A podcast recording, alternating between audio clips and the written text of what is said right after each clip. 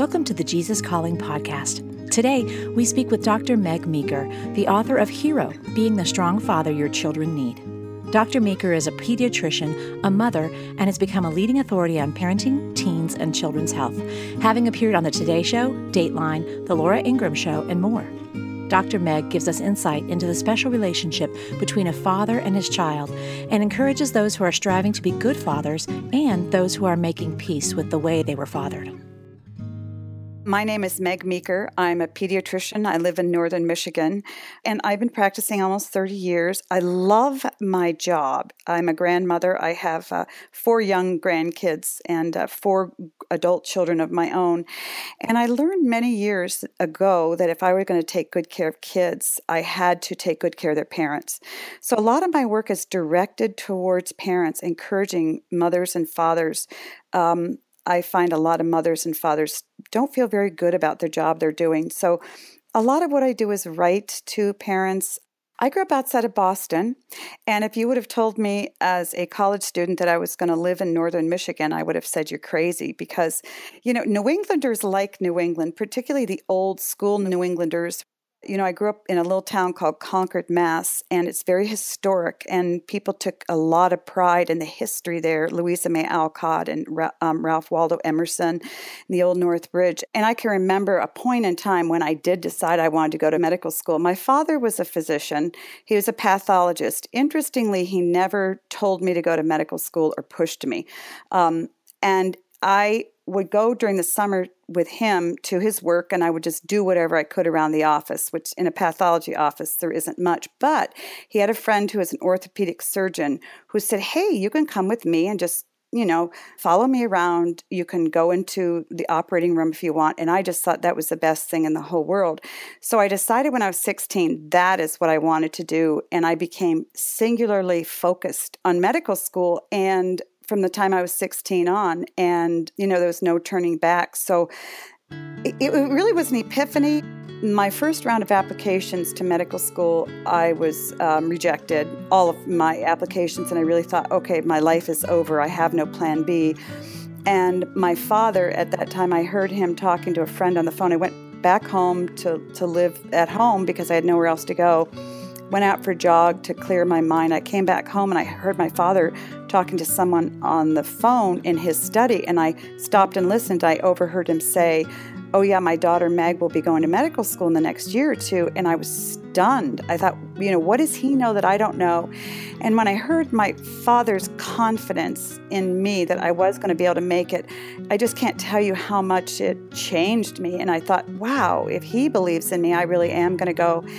And of course, so I did. Many times during my medical school career, I felt very much like a failure because it's part of the medical system, at least then in the 80s, was to sort of pound you down to make you pull yourself up again.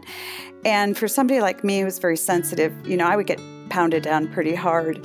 Um, but I met my husband, and he's a huge advocate. He helped me. He was a couple years older, and he just said, he just refused to let me quit and said, nope, nope, nope, get back up and, and go. My husband and I were married in medical school, and we actually had a child in medical school. I was just one of those crazy people determined to have my family and keep on going. And as I said, I had a very, very supportive husband. When I was going to do my residency, I wanted to go to Boston. He wanted to stay in Ohio.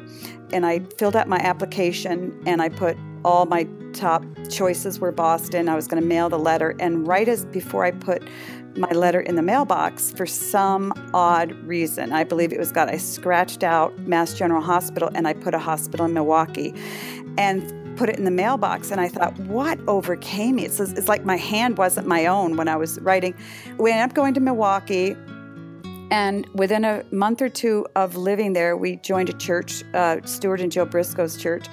And I remember sitting there listening to them talking and explaining scripture and explaining a relationship with God and explaining who God was, which I really hadn't heard of in New England.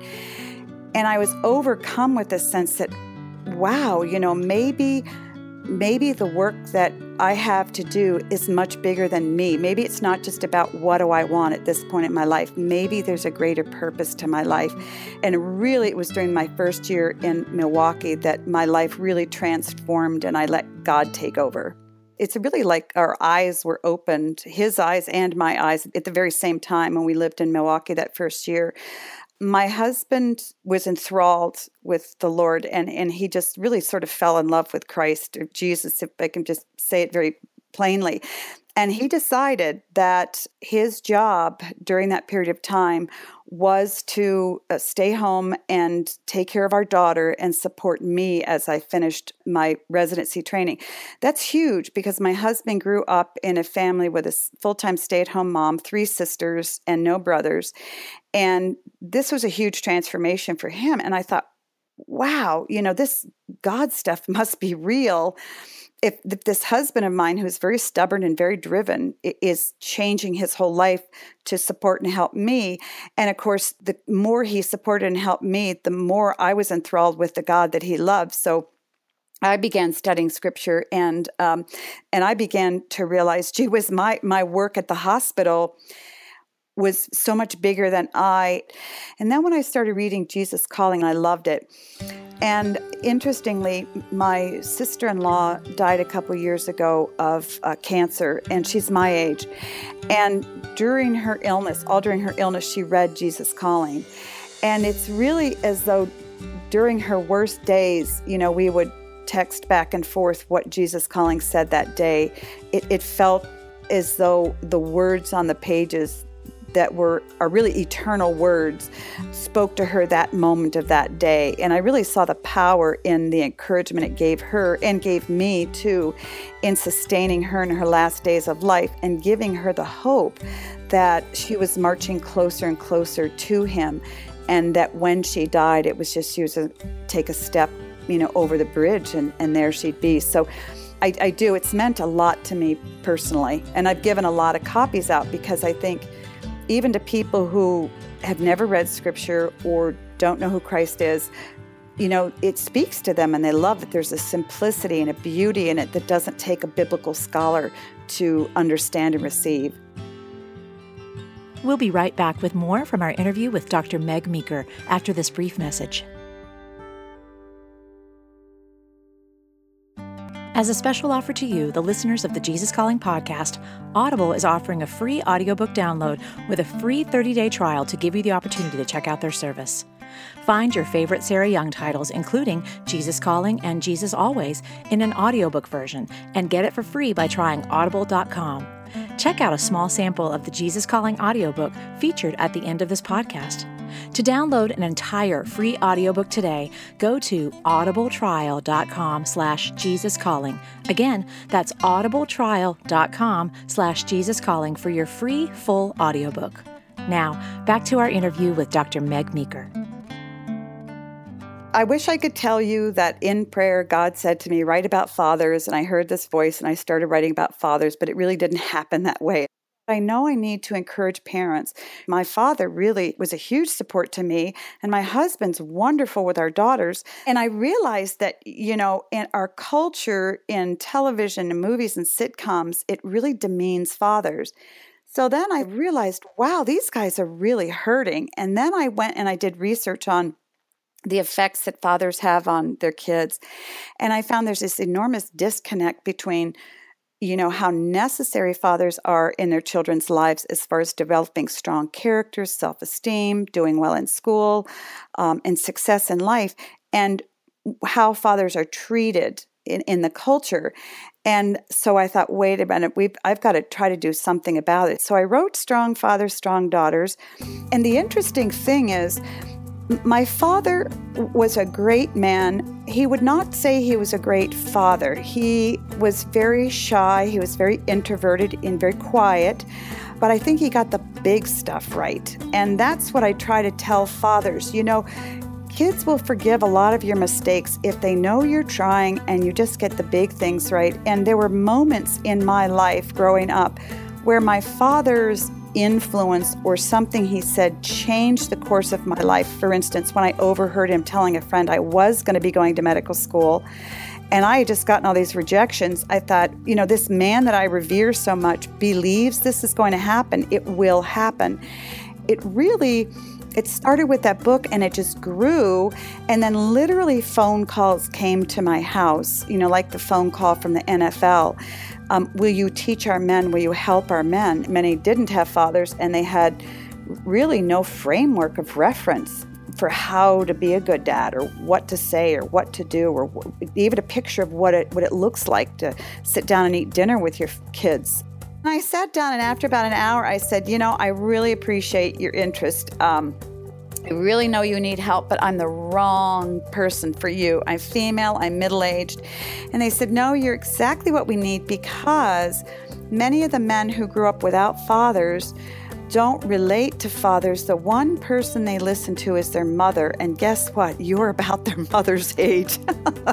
so I said, Oh, and I got it. And I will tell you that the men I've worked with, I have come to really love because there's a different side. There's a different side. You know, part of them hates being looked at as money machines, they hate being looked at as only brawny men who go out and bang into people and throw footballs. There's so much more to them.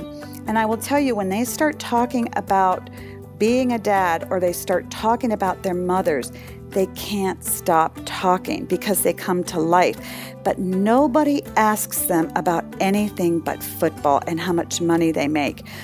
And so I think the fact that I don't know how the game is played, I don't care about their role there, um, that that it really was very very refreshing, and um, so many of them are tremendous. Ben Watson, for instance, has just had a new book come out, and tremendous guy. David Tyree, who caught the ball on his head for the uh, New York Giants and won, helped win the Super Bowl against the Patriots. Wonderful, wonderful men who have hearts that are just so soft and open and tender towards the Lord. So I think God has a great sense of humor calling a middle aged woman into this pro father space because it's very peculiar, I think. But I think what it is is that I get children.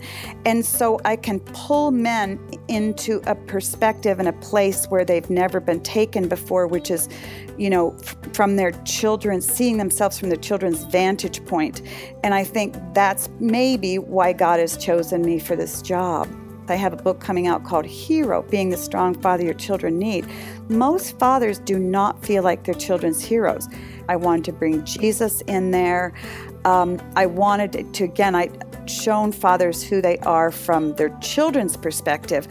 I wanted fathers to see who they are through Christ's perspective and to see the, the big purpose and the big call on their lives to be not just uh, good men, to be, but to be great dads. I think really the, the main purpose of Hero is sort of painting a very broad picture of who dads are to their sons, how their sons see them, what their sons want, what their sons need, what daughters want and need. You have already today everything you need to be a great dad. But you need to listen to your heart and you need to listen to your guts and you need to be courageous enough to parent very differently than your friends are parenting. So don't listen to your friends. Just parent according to your gut. Keep it simple and you'll get it right. Where God does his best work is in the healing of the child who never got what they wanted from their dad. Here's what I would say to every woman and every man in particular who had a bad experience as a father, either abandoned, abused, um, maligned, put down, whatever. A child is born with needs from their father, and they need intimacy, they need to trust, they need love. And if those needs, those fundamental needs, aren't met or aren't given to them, a child then grows up to hate himself because he had those needs. Now, that's a complicated psychological process, but what ends up happening is you turn against yourself. You end up disliking who you are. And sometimes it's very subconscious, and sometimes you don't even recognize that's what's going on, but you live with a sense of self hatred. And the self hatred comes because you had needs, the needs weren't met and rather than blaming the person, i.e., dad, who didn't meet those needs, because you're a child and you're so self focused, you blame yourself for having the need. So that's where the self contempt comes from. Go back and recognize what you wanted, see what was given in place of that need, forgive that person that maybe you never even knew or you did know who hurt you. And then and only then can you heal enough to turn and face God the Father, who is nothing like that. Because you can't be open to receive the goodness of God until you've healed from the pain of a father. That's very important for every person to do because God wants to step into that place. Jesus wants to step into that place. To find out more about Dr. Meg Meeker's book, Hero Being the Strong Father Your Children Need, please visit megmeekermd.com. Next time on the Jesus Calling podcast, we visit with legendary gospel singer CeCe Winans. CeCe has sold over 12 million records worldwide and won 10 Grammy Awards. She is the best selling female gospel artist of all time as of 2015. CeCe talks about taking a break from music to start a church with her husband and how she faced a series of answers to God's call in her life. Lord, I just want to be where you want me to be. If it's if it's on stage, great. If it's at, in, in, my local church, you know, making disciples, awesome.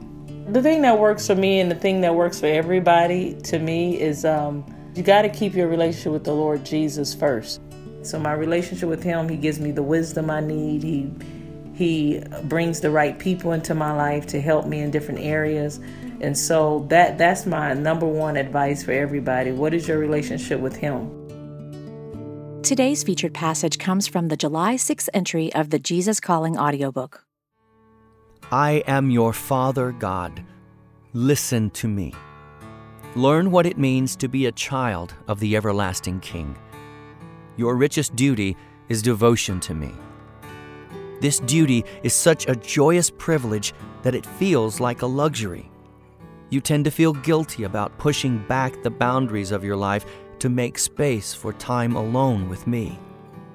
The world is waiting to squeeze you into its mold and to crowd out time devoted to me. The ways of the world have also warped your conscience, which punishes you for doing the very thing that pleases me most seeking my face. Listen to me above the clamor of voices trying to distract you. Ask my spirit to control your mind for he and I work in perfect harmony. Be still and attentive in my presence. You are on holy ground. Hear more great stories about the impact Jesus Calling is having all over the world.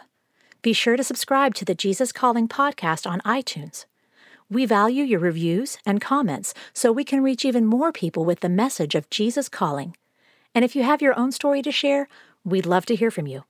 Visit JesusCalling.com to share your story today.